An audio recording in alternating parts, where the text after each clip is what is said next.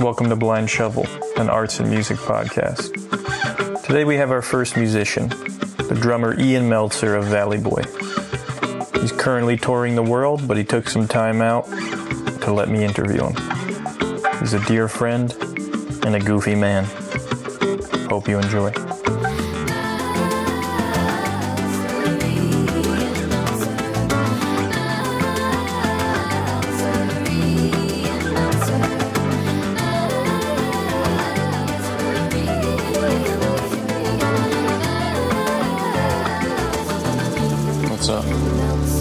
What's up?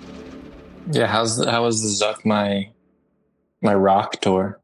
How'd that Stuck go? my rock. Is this is this going to be part of the podcast? Is this the type of? Are you setting the precedent for the way we can speak? Like, can we talk about zucking? Can we talk about zucking rock on this podcast? yeah, yeah, yeah, yeah, totally. Absolutely. Yeah, was that a good tour with Jeremy Zucker? Just to clarify for everyone out there. Yeah, it was a good tour. It was different than what I'm, what uh, other tours I've done, but I I had a good time. Um, ate good food, met good people, played shows that were enjoyable, made made a bunch of people happy, um, made money. I'm I'm good. Got to see the world. How was it different? Mm.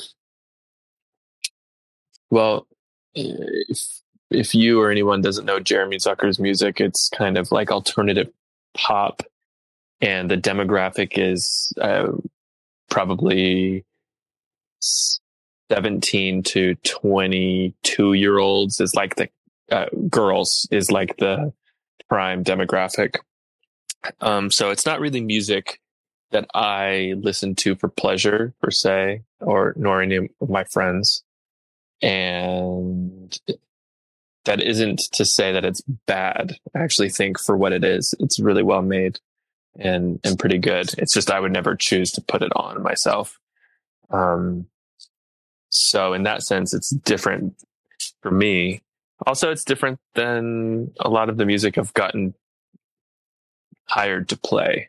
I, yeah, I, I tend to gravitate towards more groovy, soulful, um, or even jazzy R and B type of stuff, or or just pop punk. Even um, this is like really not my thing, but I made it my thing, and I'm pretty proud of myself. Actually, I think uh, I'm happy with what I did.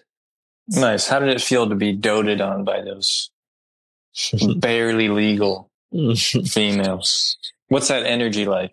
I'm sure it's different. I'm sure You it's know- very different. You know what? For me, when Jeremy Zucker is such a singular entity, like I'm not. He's not. Oh. A, he's he's not a band. It's him, and he's a celebrity, and people, his fans, like are obsessed with him and love him, and get his lyrics tattooed on their body, and like spend their entire in their entire waking daily life, like you know, thinking that he writes his songs for them. Um, so when we're at the shows, even though I'm on stage, I, if, when I look out in the crowd, it's just like, yeah, thousands of people looking at him and I'm just there.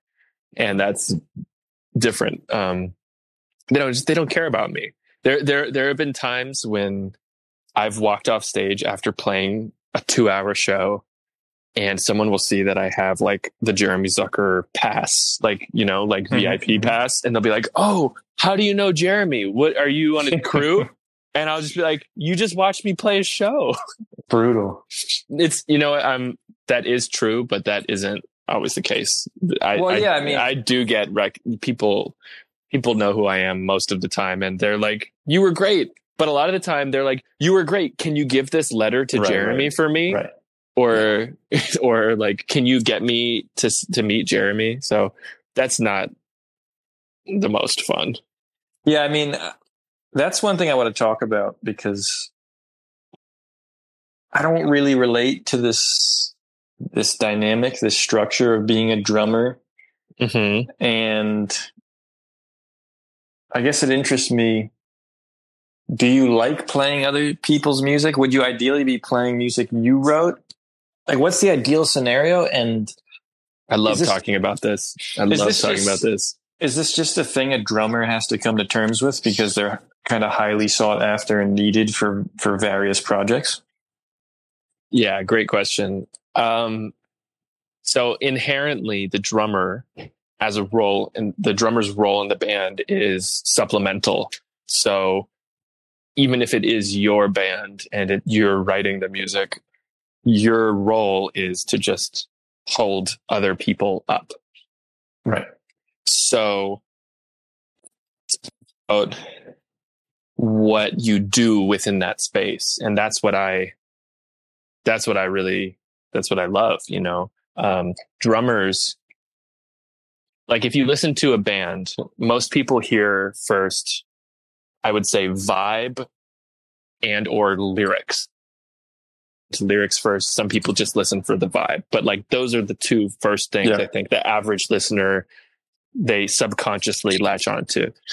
And the more you listen to a song, like if you really love a band, you'll listen to you'll listen to a song a number of times and it, you start to notice other things. You start to notice the way that Tré plays the drums in Green Day, you know, but mm-hmm. you might not notice that at first. And no one else can really play the parts the way he does. John Bonham, classic example from Led Zeppelin. Like drummers, even though they aren't the point of the recording, the listener, there is something that the listener can eventually, whether they notice it or, or they're aware of it or not, their drummers can break through subconsciously and have a voice within within the context of a song or a band. So for me as a drummer, I do like playing other people's music. And I should say as a drummer and an artist, because I, you know, as you know, I make my own music as well. Mm. That's what I'm trying to get at. It's an interesting yeah, dynamic. So, so I do like playing other people's music if I can find a way to um, express myself within it. And certain situations let you let you do that and certain don't. So I would say if it, the two contexts are like the studio and live. So for studio, it's a lot more clear because I'm not going to get hired to drum on a recording usually unless somebody wants me to do my thing. Mm-hmm. Um, and for live, I think a recording has already been done and people just want that to be portrayed as it is on the recording live usually. So they'll just they'll hire anybody as long as they can replicate what's been done on the recording. Um, right. That's usually the case. The last person I toured with before Jeremy Zucker was Rhye, and that was the ideal. Um, hmm. And the reason why is it was a large band, like seven people, uh, and everyone is a really unique musician. And every night, Mike, the lead singer, who is, you know, Rhye is just one person really. He just kind of wants the band to play the songs. Yeah, there's a structure. Yeah, like everybody has their parts, but like there's no rules really. We're all a unit on stage and however we're feeling that night, we just, we, we do that. And if somebody decides to if the organ player decides to do a solo for like twice as long, the rest of the band will just follow him. I don't know exactly what drum fills I'm going to play. It's going to have, it's going to be based on how the crowd is reacting. If the crowd is really going crazy, we're going to, we're going to play louder. We're, you know, yeah. that, that is the ideal because even though I'm not personally invested in the content of the songs and what they're about, it's not about my life. I'm expressing myself and I'm learning and I'm interacting with other musicians and we're connecting with people and we're connecting with each other. And that's the ideal. Um, what kind of music is that? It's like, soft R and B. Mm. It's kind of like shot, but not like it's not like smooth. It's like imagine Sade. Are you familiar with Sade's music? Yeah. It's like Sade with classical strings. I'll have to check Um, that out. Yeah, I actually think you'd I think you'd like it a lot. It's it's really good. I mean, I used to like it when I was in high school. He's been around for a while, this guy. He's 47. So So Mm. what has been that trajectory from I know you were a prodigy, right? Is that a strong word for what you were in your youth? Or is that that's a, accurate? that, that's this I mean, I don't like using that. Pe- I'll use people it. I'll use it. Yeah, people have So- said that throughout my life. I was I was talented when I was young. So I'm just kind of curious if we're defining artist as someone who, in this context, someone who writes their mu- their own music and plays it and has like an identity, maybe re- related Right. related to them. What has the trajectory been? And when you were young, did you think, "Oh, that's what I want to be"? An artist, uh, or does a young drummer do they recognize the fact that they're part of a bigger unit and and kind of maybe not the main person in any group. I can't speak for like how drummers think, but the way that I thought, I, I always, I never thought of myself as wanting to be an artist. I just thought of myself as uh, wanting to play music and see what happens with that because I was good at it and I had a lot of positive reinforcement and I also liked doing it and I liked being good at stuff and I liked people telling me I was good. Um, Right. and I did, I was aware around like probably 13 years old. I started drumming when I was seven. Um, but around 13 years old, when I was doing music in school and seeing other people play music, I was aware that I did have kind of a singular, unique voice, if you will. Like I, like a lot of other drummers just sounded like they were trying to drum like somebody else. And I actually wanted to do that too. I didn't think I was better than them. I just thought was like, I can't help but drum with this kind of energy that matches my personality with like, I don't know. It's, it's a little bit difficult to explain, but, um, I can't help but drum in my own way. And maybe everybody thinks that they drum in their own unique way, but So I was what's aware- a what's a song that would most clearly express that distinct style? a song that I'm playing on. Yeah. Um, Like how could the person listening to this experience that specific Ianness? I would say the song Black Cat, the Valley Boy song Black Cat has my kind of mm, swagger to it. Mhm. Um, eh, it's a little bit like it's it's very groovy, but a little bit unpredictable and non-repeating. There's there's phrases that are, you know, I don't know. It's kind of I'm just kind of I feel like I'm singing a song when I'm playing. Um, and I, I when I play, I play to the vocal. I'm I'm listening to the singing and reacting to that first. Um, most you're you know ideally drummers are taught to play with like drums and bass are a unit and that's who you listen to and that's and it's not like I don't listen to the bass but when I'm conceiving a drum part I'm reacting to the vocal first um, and I think that's because I grew up playing music with um, James who you know who's the singer for Valley Boy and my frequent collaborator and so we grew I grew up drumming with while he was singing. And so that's, I think that's why that happened. Wow. When did you meet him? I met him when I was 12. We were both 12 and we met in PE class.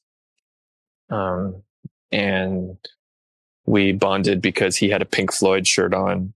And so we started talking about music and he told me he knew how to play the guitar solo for Comfortably Numb. So I was like, all right, dude, you got to come over to my dad's house tomorrow. and we he came over the next day and we just played that part of comfortably just the guitar solo part of the song like over and over again and then i just like starting that day we just hung out every day pretty much for the next you know almost 20 years Nice. I didn't realize it was that long of a relationship. yeah yeah And and so you know, Valley Boy is, is that the closest you come to expressing your specific personality? Is that the most control you've had over a, a musical project? Oh yeah, definitely. And that and it goes beyond drumming as well, you know, because I'm involved with every aspect of production and the writing of the lyrics as well. It's definitely the most personal um and the most control. Um, is that something you want to do more of? it goes back and forth for me, honestly. Yeah, I go back and forth with it because it is really, it is really fulfilling and touching. And there's some people walking by. yeah. What are they talking about? I think they're talking about how one of their dogs just died. All right. Ugh. um, okay, this is a better spot. So I do, I do love a lot of things about that because I, I don't know, you get to learn stuff about yourself. It's like you get to be vulnerable when you put the songs out. You, you get to like have that scary feeling of seeing, you know, if people like it or don't like it and how they comment on it. it, it you take it personally. You're invested, you know and that's scary and awesome as as well. Um, and the the reward, the rewarding feelings I've felt from that are definitely much stronger than any rewarding feelings I've felt from like playing a show. Well, it's different. It's different, but it's it's more profound. I would say it's a lot more profound. Um, but sometimes it's nice to just be like, I have a job to do today, and that is to go up on stage and just fucking play very well and make people feel like they're having a good time, entertain people. And, and it's like a rush and it's amazing and that's it. And you just leave it on the stage when it's over and you go home. Right. So ideally a mixture of both. Yeah, which is kind of what I'm what I'm living right now. And when it comes to producing and writing other people's music that isn't Valley Boy, Mhm. you that's like the the other the other version of this, which is like you don't have the final say, but you do you're taking somebody another artist's vision and finding just the right balance of injecting yourself into it, but also realizing what their purpose is and getting the best out of them and realizing what the where it fits into culture and you know but also like making something you would want to listen to Right. Um, right. And Yeah, I, I, yeah. I like that a lot i do like that it's a fun challenge Yeah, I'm always looking for an analog when I'm thinking about musicians, and it sounds almost like art directing or just directing in general. And yep for me, as I get older, that healthy balance of doing design work with some personal work with some art direction, mm-hmm. that is the ideal. I think when I was younger, I thought I just wanted to have paintings in a museum or something right because I didn't even know what that entailed. But yeah, I really do feel like working with people. Well, actually, that's easy to say as an artist because oftentimes you don't work with people. I hmm. assume I assume that there could be the opposite, where you're so reliant on others to make complete songs. It can probably be exhausting and difficult sometimes. Yeah, absolutely. I mean, if you get brought in to work on something and you have like a few sessions, there's ne- there's never a guarantee unless you're given upfront like a production fee and you're getting hired to fully executive produce something and the label has a date that it's going to come out on and all that, which fucking barely ever happens. Mhm. You're just being brought in to work on spec. And it's like oh just th- do a bunch of sessions with a bunch of producers. This is the label talking to the artist. And do a bunch of sessions, throw a bunch of shit at the wall, and whichever ones we like and you like, and those will put together into an album. And so oftentimes it's frustrating for producers because we'll go in, we'll meet somebody, maybe we connect with them, maybe we make something cool. We, well, what matters is we we spend our time right? We spend sometimes one two three days in a row working on something for free. And then they just go on their way. And a lot of times mm, i would say nine times out of ten honestly we never hear from those people again. Those songs never come out um that's and you just do that on repeat. That's what being a session producer or writer is. And then you just you do enough of those to where you get some that land. Yeah i think people need to recognize that that you know these people often work for nothing for years and then maybe they get a hit single or something that actually brings in royalties. Oh I, yeah. I, I didn't know that you know because there doesn't even seem like a industry that remotely resembles the music industry that i know of but the fact that these people are just working for free and well, it's a yeah. truly bizarre structure. It is, but it's you know it's not exactly for free. I mean, it okay. is, but you you you reach the, the the normal progression is that you do it you do it for for free for enough time to where you start talking to publishing companies and you get a publishing deal and a publishing deal is basically a company gives you an advance that makes it so that you can go out and do these sessions hmm. and afford to do these sessions. And then when you do eventually start to get money, they re- they start to recoup a percentage of the advance of, of whatever money you make. They recoup on the advance, and then you start to make money as well. Is that in perpetuity? They keep on getting a oh, percentage. It depends on the deal. Like I have I have a publishing deal that it's for three years or until they recoup.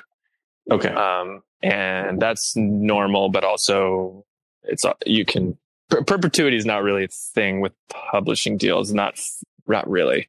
Okay. Yeah. You, you re up after a few gotcha. years or it just keeps going. Um, but yeah, so, so it's not like you're an indentured servant and it's also not like you just are flailing and you know starving and doing sessions. You can there is a structure in place to where they give people money in advance to do this and that's okay. cool.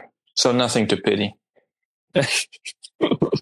So you just got off this tour that you're about to get back on is that correct uh, I have one in between. So I just finished one. I'm going to Mexico to do a tour with Rhye, um, who okay, who, okay, and that's just a little tour in Mexico, so that's nice. get to cleanse my palate and play some different styles of music. Then I go back to zucking rock in, in a- Asia and Australia, and then after that, I'm staying out in Asia again um, because uh, like ten days later, Rhye has a tour out there. That's wild. I know this year's crazy. You're so crazy. But this is good, right? This excites you. It excites me a lot. Yeah, I, I, this is what I wanted. So pretty much when I was younger, and it just started happening recently. Um, how old are you? Thirty-one now. And this is peak. Your life is ascending. This is the peak right now. This is apex Ian, I would say. But wow. what what that I spent the last four years of my life fully in on Valley Boy games.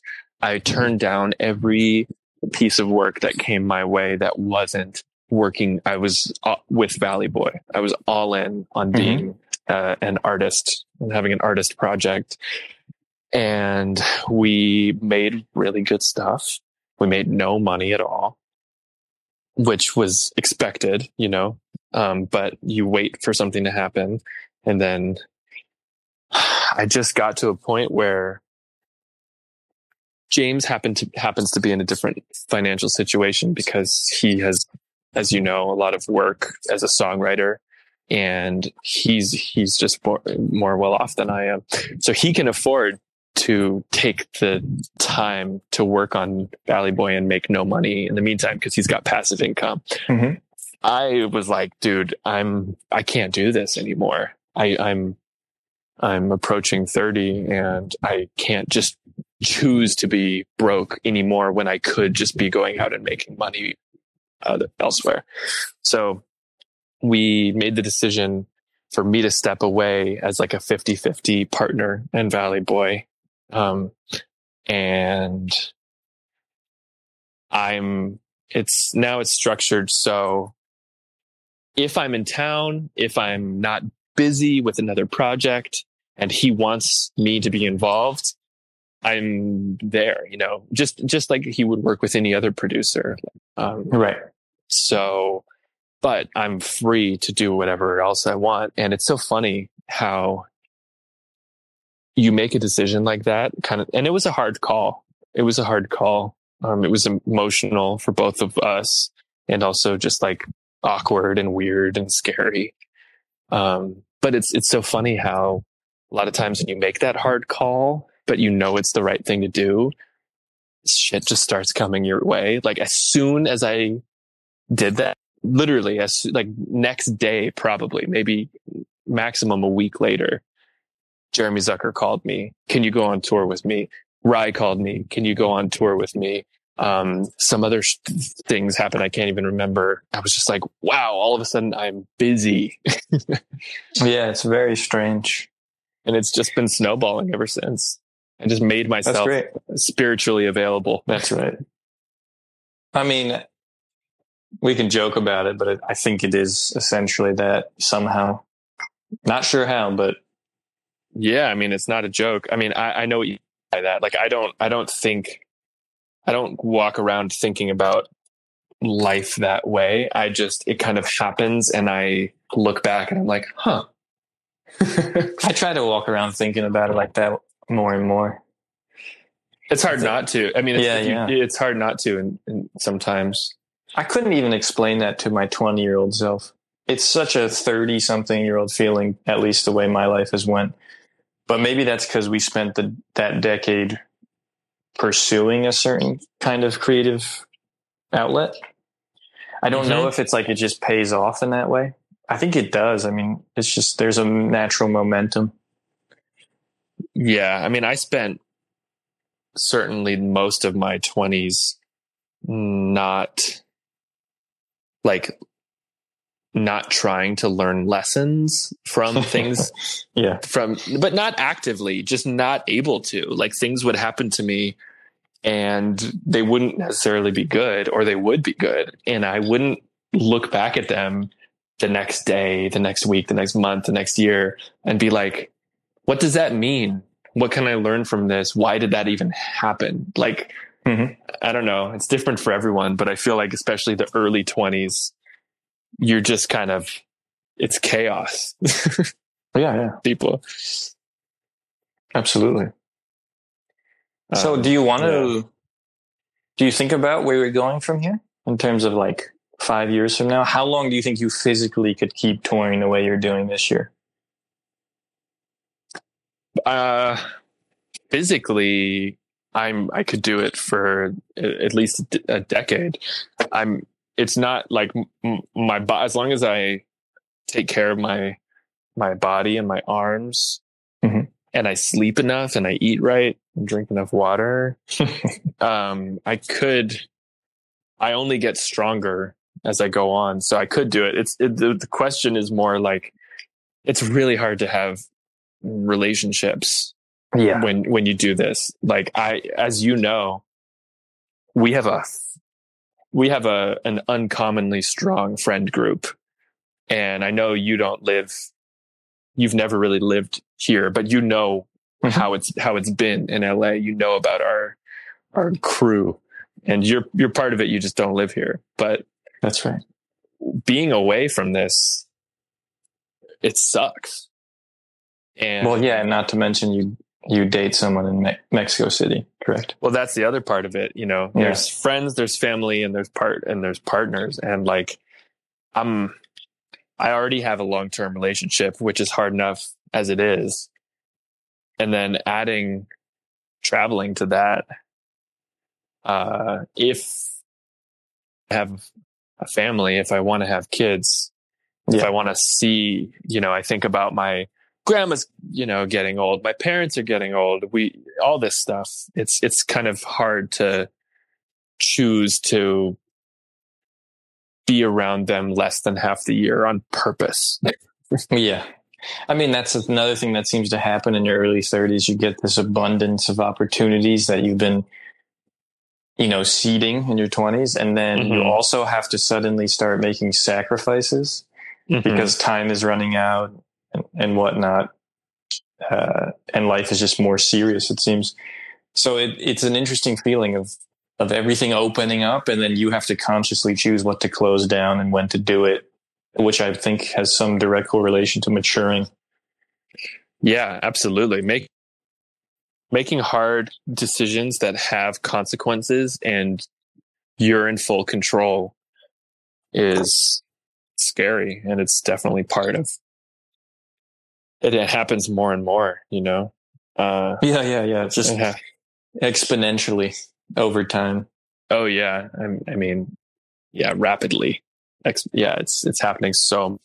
I think that you know, I there are people who, as you tour at a higher level, when you get when you get to a certain level, it very comfortable. Um, and there are people who have families who who fucking tour for a living, and they they they are ha- they seem happy. You know, they have children. They if you if you get to a certain level, you can oftentimes first of all you're making enough money to where you can okay let's say for instance i have a wife and she gets pregnant cool while she's pregnant or before we decide to start trying i'm going to go spend six months making a ton of money traveling great i'm going to come back she's going to be pregnant i'll take time off she'll have a kid we'll have a kid i'll be around for the first year or whatever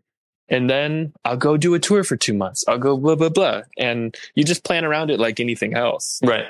So Um, that's the ideal. That's the ideal setup in your eyes right now. I mean, that's the ideal version of if I were to com- continue touring. But you know, like if I, for me personally, if I suddenly, because I'm also producing still, you know, I, I worked with Jeremy on some producing some of his songs the other day.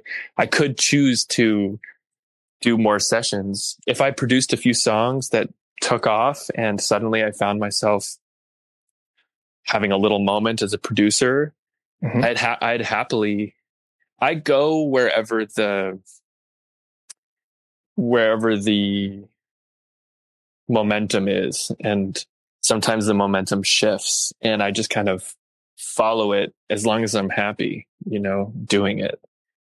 And right now I'm happy doing this and that could change. I'm just glad that I have options.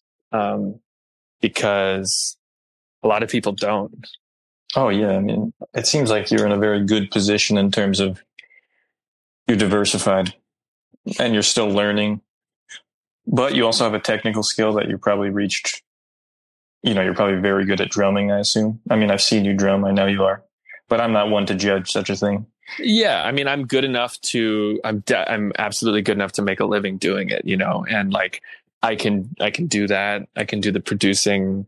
I through osmosis got good at mixing. If I spent if I spent a year going in all in on that, I could mix as well, which is another. I, am just so I'm lucky that I just am good at a lot of things in this area and I live in LA, and so I'm just like I know a lot of people. So I, what I, I'm not worried about my career, and that is new. Like that's as of this year. Yeah. I'm I'm not worried.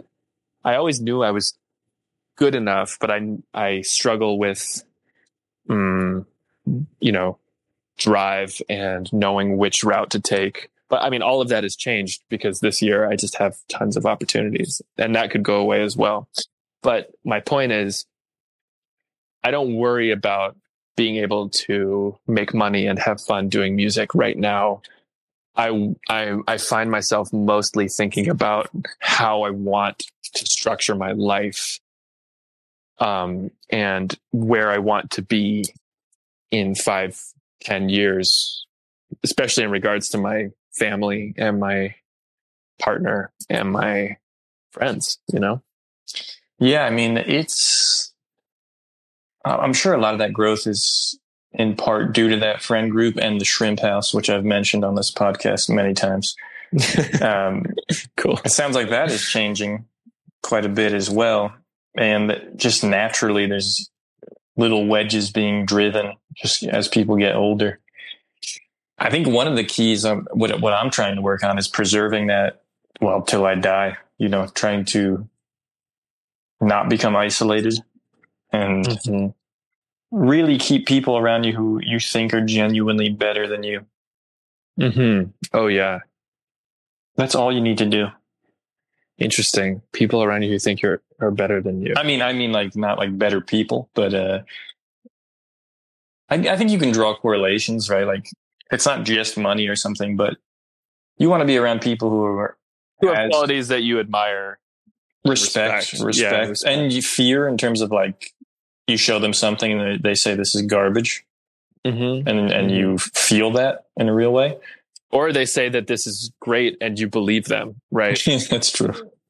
Or or they or they say this isn't very good. I'm going to sincerely try to help you and not undermine this right. song or this project because that can happen as well. Yeah. It's such a simple idea but it's actually really hard to build and you know i don't know you couldn't recreate the shrimp house if you wanted to no no and I I will say that undoubtedly Shrimp House is dead now. yeah, yeah. Um, what I keep it, saying, it's just the B movie versions moved in. There's oh, apparently oh, that's like so these... funny. That's so funny. Yeah, it's uh, it is dead, but I think that it's just entering. uh We're in a limbo now, and there were everybody has these shifts in their life, like James getting married. I just assume people who are listening to this have like heard about these people, so I'm just going to talk to you. And, they pretty much, yeah. they pretty much have. I'm, I'm trying to be better about that, but you've talked about James enough here. I interviewed Neve, so people okay. know that. And I, I you interviewed Zach.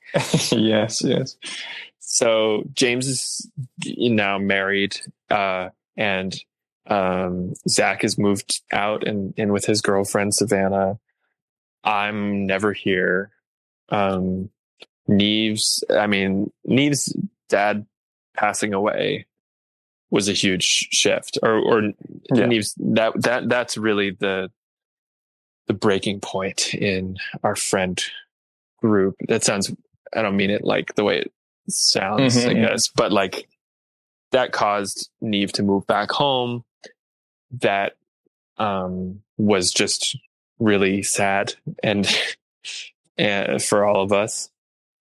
Um, something changed there for sure. Um, well, Neve's a good glue. He's a solid glue. Yeah, he's he's um why do you why do you say that? Why do you say that he's a good glue? I'm interested. I was going to try to explain myself, but I don't know if I know what you mean. I think he's good at connecting people, bringing people together, and just I don't know. He's got a certain energy, you know. Maybe yeah. I'm mis maybe I'm misattributing it, and maybe he's a terrible glue. Well, I think every no, it's funny. I think if he was a good glue, we would still be together, dude. No, no, no, uh, no, no, no. He he. Everybody has their own. Their own, everybody is a glue in their own way, but he.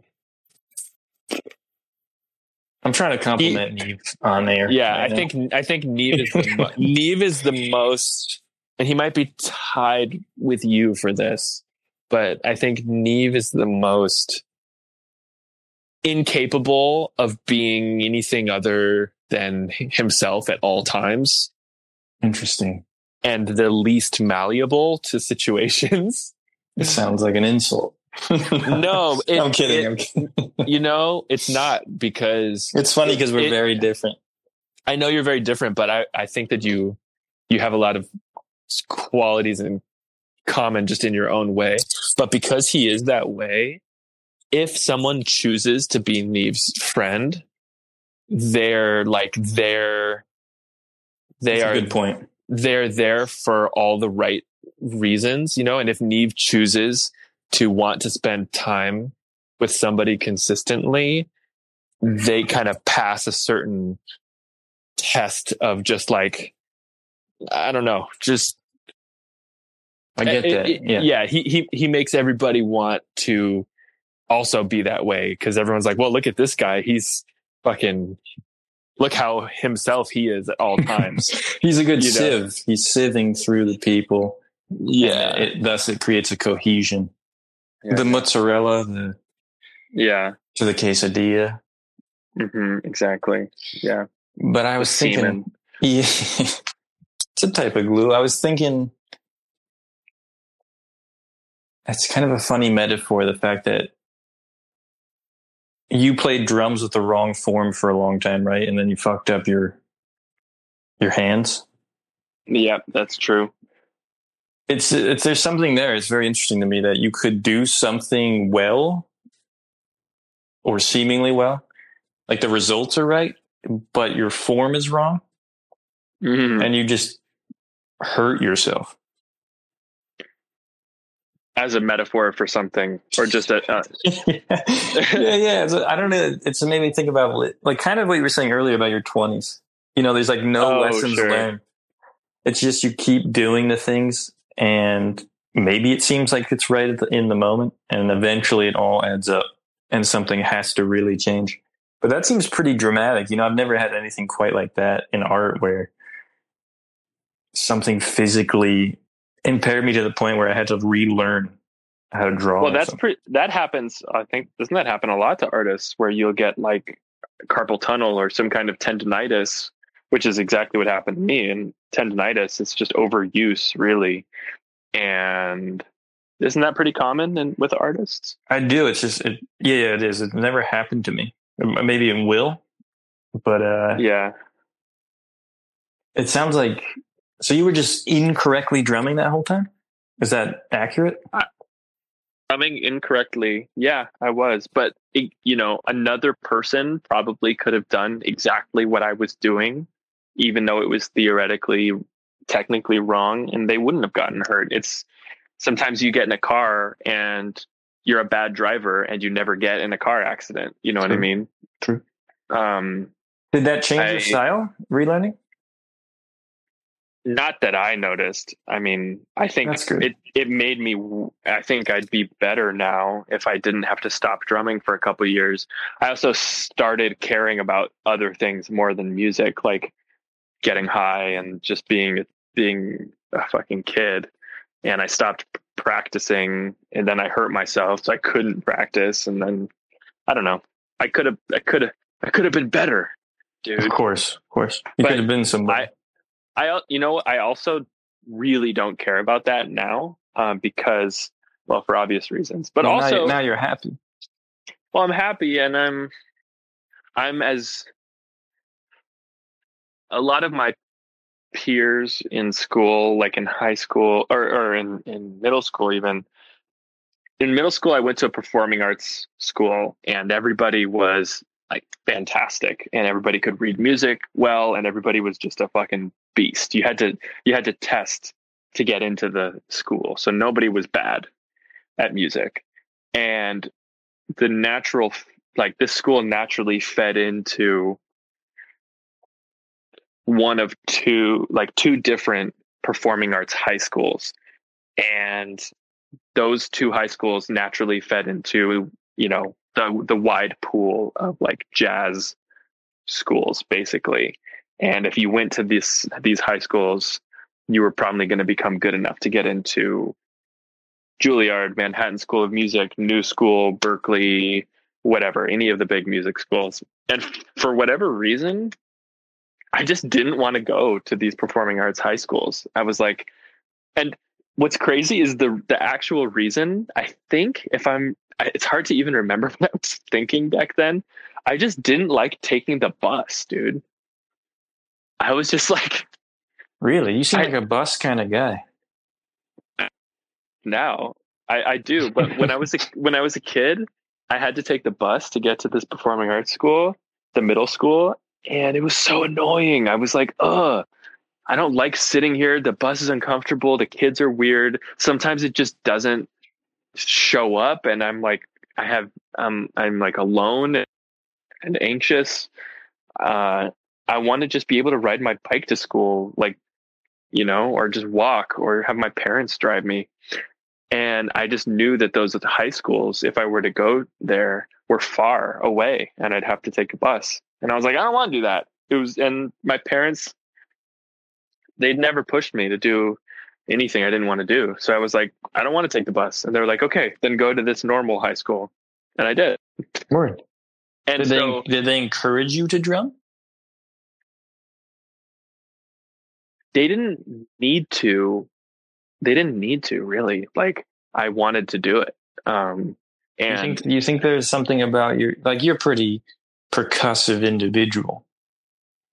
Do you think? Uh, you mean like outside of doing? yeah, yeah, yeah. You make loud. You make loud staccato noises. You sometimes it seems like you have Tourette's of some kind, and vul- Uh, the vulgarity. You know, you are like a. Anybody, the people who don't know me would just like, it's so funny, would never think that after- hearing me talk, but it's so true. I'm a, I'm a psychopath when Yeah, I'm with so my friends. Is is there a type of? I don't know. I have a stereotype of a of a Uh-huh. guitarist. You know, like oh, that guy who wants to be a guitarist and get laid, and he's you know, there's like this particular incentive structure around each instrument. Do you think that like, are you angry? Were you angry as a youth? I know you were kind of an asshole, right? Like you were just a wild, kind of a re- re- rebellious child. No, is that right? I was an asshole. Right? Were you Uh, not an asshole? Uh, no, You know, you I- know why I'm getting, I'm- getting this from is like when James writes a song and you're in it as like a contrast, like cigarette. It makes me think like you're just like this wild. You, you know, that's different that's, than being an asshole, though. That's true. Um, that's it's different. true. No, I I- take I'm it not- back. I take it back. I was as a as a teenager, I was definitely wild, but I was like fun, fun, still sweet. I, I, if I can call myself sweet, You're sweet. Like, yeah. yeah, like I was still like fun and joy and joyful and sweet. I was just also doing like quote unquote bad things. But I also I'm very performative, as you know. Yes. I like I have performative Tourette's, I would say. And and I I almost did the bad things performatively for my friends. And it did reach a point where I think when I started to do like drugs and and wild things like that for me instead of just it helping me fit into my social circle and also just being like fun and performative it scared me and so that's when i stopped is when i started doing it for me That's very Um, interesting. Yeah, you're like a you're like a jester or a class clown, kind of. You wanted to make other people happy. yeah i mean i grew up yeah i grew up acting you know and i liked being Ah, around yes. i grew up being around adults and fitting into situations in which i didn't really technically belong in and i think it probably comes from from that I forgot you were a child actor. how could you I, I don't. I, I don't know. It slipped my mind. You know, it's late here. It's the East Coast. My bedtime is early, so I must have forgot. But is there a? Um, You know what I'm saying? Is there is there a stereotype of a drummer? Like, does it Oh, attract a sure. certain kind of? it Yeah, but I- certain kind of person. yeah. right? Bad. Yeah, yeah. I mean, like, like if you want to see the musician stereotypes, like School of Rock is the movie that you know. The the the the the, the drummer kid was like badass, mean, spiky hair, uh, Mhm. Like um, anger, like you said, taking it all out on the drums. Uh, that isn't that is attractive, of course, to some people. But I started playing the drums before I knew any of that. Um, I didn't learn. I didn't see that until I had already been drumming for like two or three years. So I just I just like my dad gave me a drum set because I I said that I liked drums once because we saw a concert and so he gave me a drum set and I started playing and I liked it and someone a drum teacher watched me play and was like he's really good. Let's start giving him lessons once a week. And I just kept enjoying it and I was just telling someone the other day like a lot of people i think are attracted to the stereotypes right? So they start playing the drums and they're like oh um depending on what age they are like i'm going to be this type of drummer. I'm going to play like led zeppelin like hard rock t- uh neil peart rush classic rock blah blah blah. And i got to that point eventually but when i first started playing i was all over the place. I i had a cd that i would play along to and I I burned the CD myself when I was like ten, and the the songs I played along to were like, um, "Black Magic Woman" by Santana, "Anthem" by Good Charlotte, Hmm. the acoustic, yeah, so good. The acoustic like MTV Unplugged, uh, uh, one of the one of the Nirvana Unplugged songs, uh, Take Five, Dave Brubeck Quartet, and like two musical theater songs. It was just like what whatever. There, I it was whatever I wanted. Um, So you're living that CD is like the Rosetta Stone of your entire career. pretty much, It's, honestly. it's everything you need to know about you. All the influences.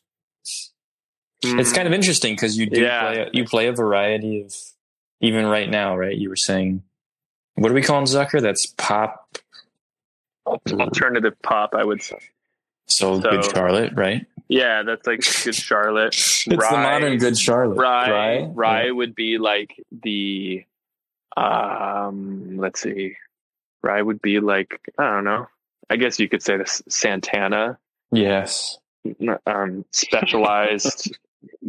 this is crazy. And then mm, uh, the musical theater. I love. I do love musical theater. And in, until a couple years ago, I was playing musicals for you know. I would go and be in the pit for musicals. It's a part of my life, and I do That's love amazing. musicals. It's amazing that you like musicals. What's your favorite musical? Kiss Me Kate, which is a Cole Porter. Are you familiar with Cole Porter? No.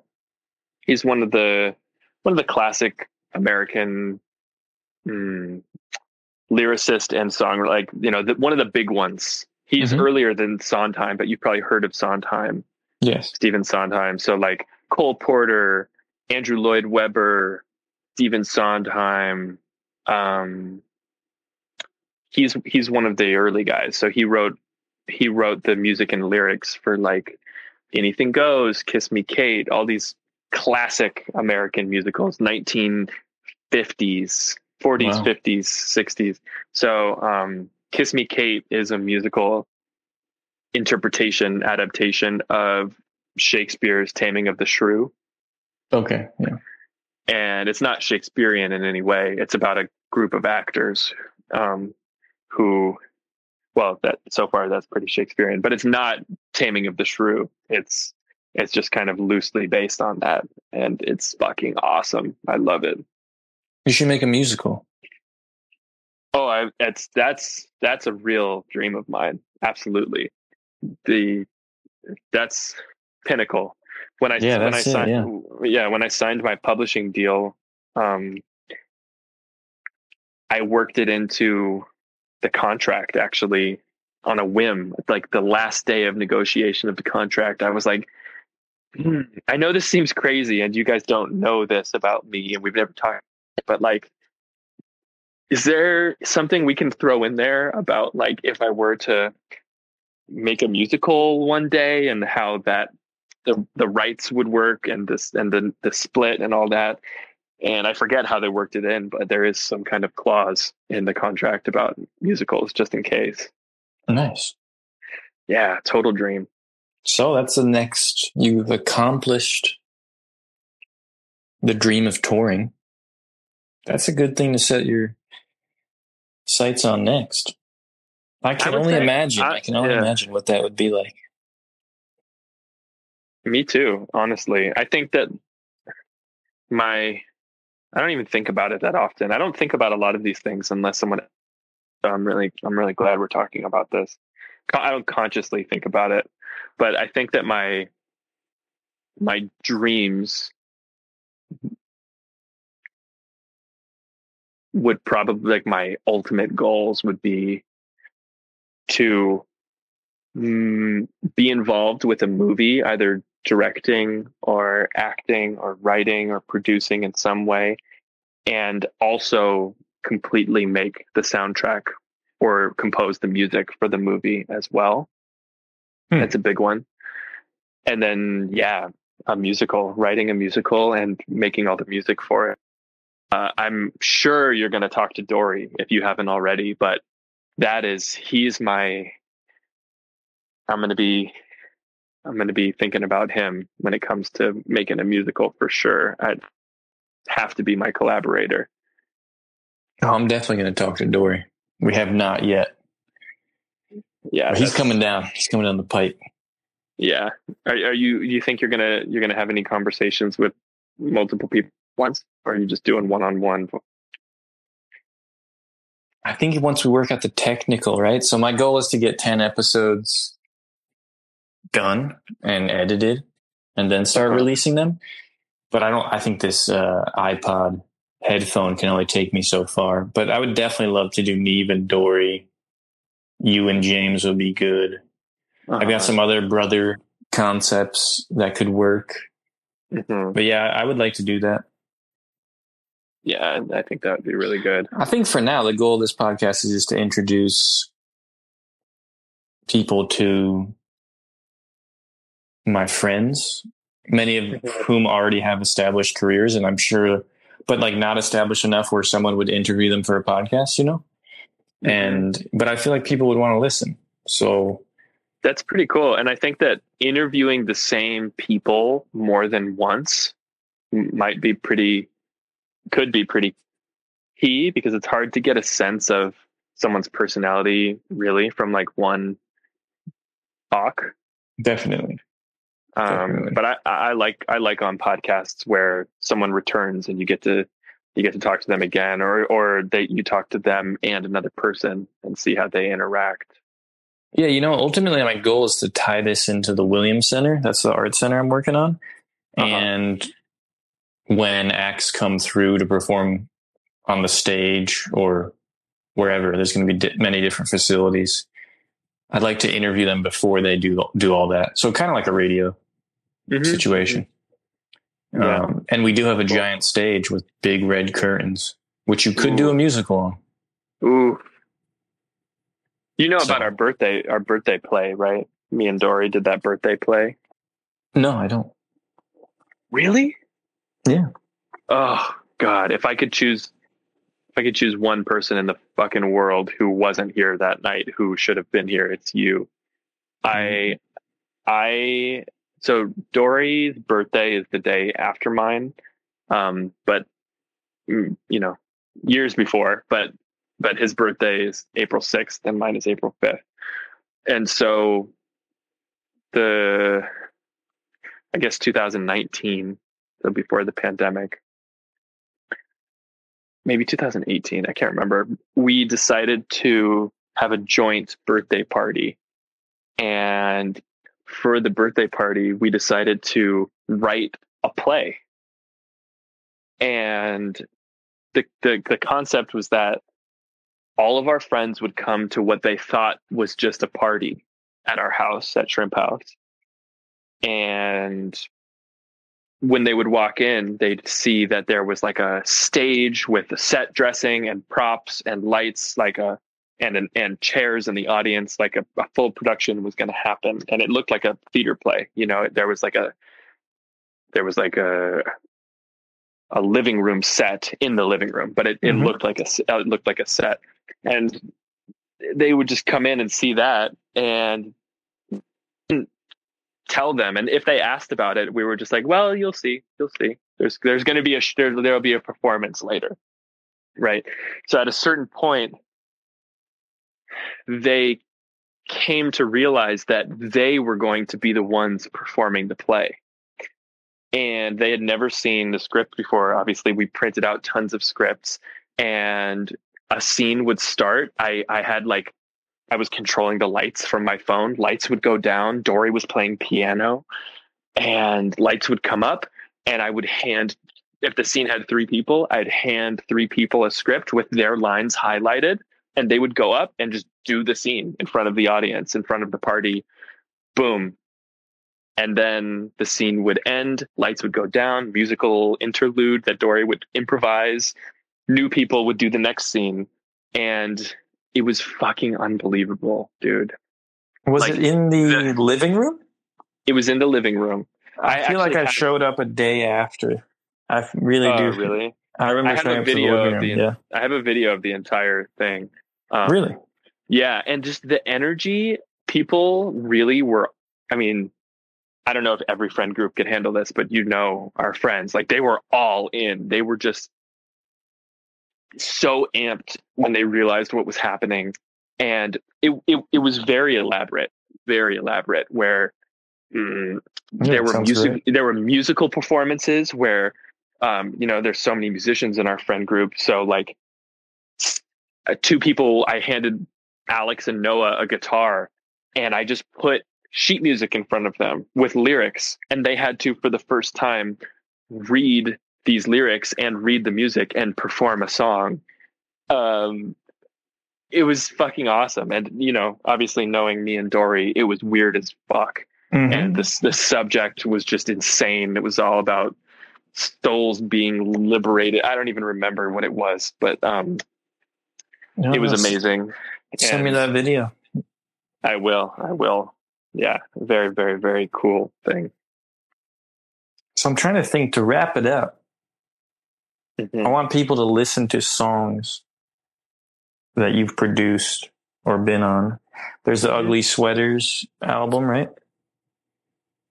Yeah, the I'm playing on the Sisters EP for sure. That I would say that is the least Ian like I I don't know. I mean that's I wrote those drum parts. They are me, but that is not a style of music that I uh norm I am super good at. But the music, the songs are incredible, and yeah, I really I do. I, I, do love them. Um, I, yeah, fucking listen to the Sisters EP, and Neve did the artwork for it, and um, all the Valley Boy stuff. Um, I produced and and wrote with James, and I'm playing multiple. James and I both play all the stuff on there. I'm drumming on most of it and there's a Rhye song called Safe Word mm-hmm. that I produced with James and Mike, the guy from Rhye. I'm drumming on that. And um the Val I mean the Valley Boy stuff is me. That's Ian's Ian's right. soul. That's where so, you should go. That's where you should go for sure. And you will probably make more Valley Boy tracks, no? I'd like to. Um, James and I have a concept for an album that we've had for a really long time, and we just haven't. The time hasn't been right for us to make it, but I think that we we have an album in us for sure. Nice. I mean, it's no insult to James, but from what I see online, it's just better when you're drumming. It's just better when you're there. Well, I think that James and I, in a way, do complete each other musically, or in in, uh, in more. We at least complement each other in a way that is profound because we learned, like, we became really, really good musicians and really good at what we do together and at the same time. And so my drumming is probably at its best when it's with him. And Right. I I can't really say, but I do think that he is at his most at least his most vulnerable and comfortable, which is probably when artists are their best. Um uh, when he's with me, for sure. Yeah, that's my need. But to even further degree, since you met each other so much younger. But I think Yeah. like uh, I think more people should have that. Someone they collaborate with so much that yeah, you almost become inseparable. Even when you're separated, you know, you, you may grow apart, Mm-hmm. at least in the, the physical sense, or the, even in what you're making. But Yeah. It's a Yeah. beautiful thing. It's, it's really helpful to growth. It's really hard to find inorganically. I don't even know a lot of people have that artist wise. No, artist wise, no, I don't know. I, I, man, I'm so thankful for our friend group. And anytime I bring somebody new around, just, it's always the same thing. Everybody is just like, wow, you got like, fuck, what a thing you all have. And they're, they're very envious of it and they're, and they're very drawn to it and it always makes me just feel so so happy and lucky even though we're now entering a phase where people are becoming a little more self not selfish but self um like preoccupied with their family or you know people are going to start having kids probably soon or and you know James just got married. I'm traveling a lot. Who knows? We're we're we're separated right now. Um ultimately i think and i hope that we rely on each other so much that naturally we'll fall into a new mm, more mature or just at least different version of this of this friend group will have to make time in a new way for each other. Yeah. We'll just ha- we'll just have to, or or or we won't, and we'll fall apart. But I don't think that's going to happen.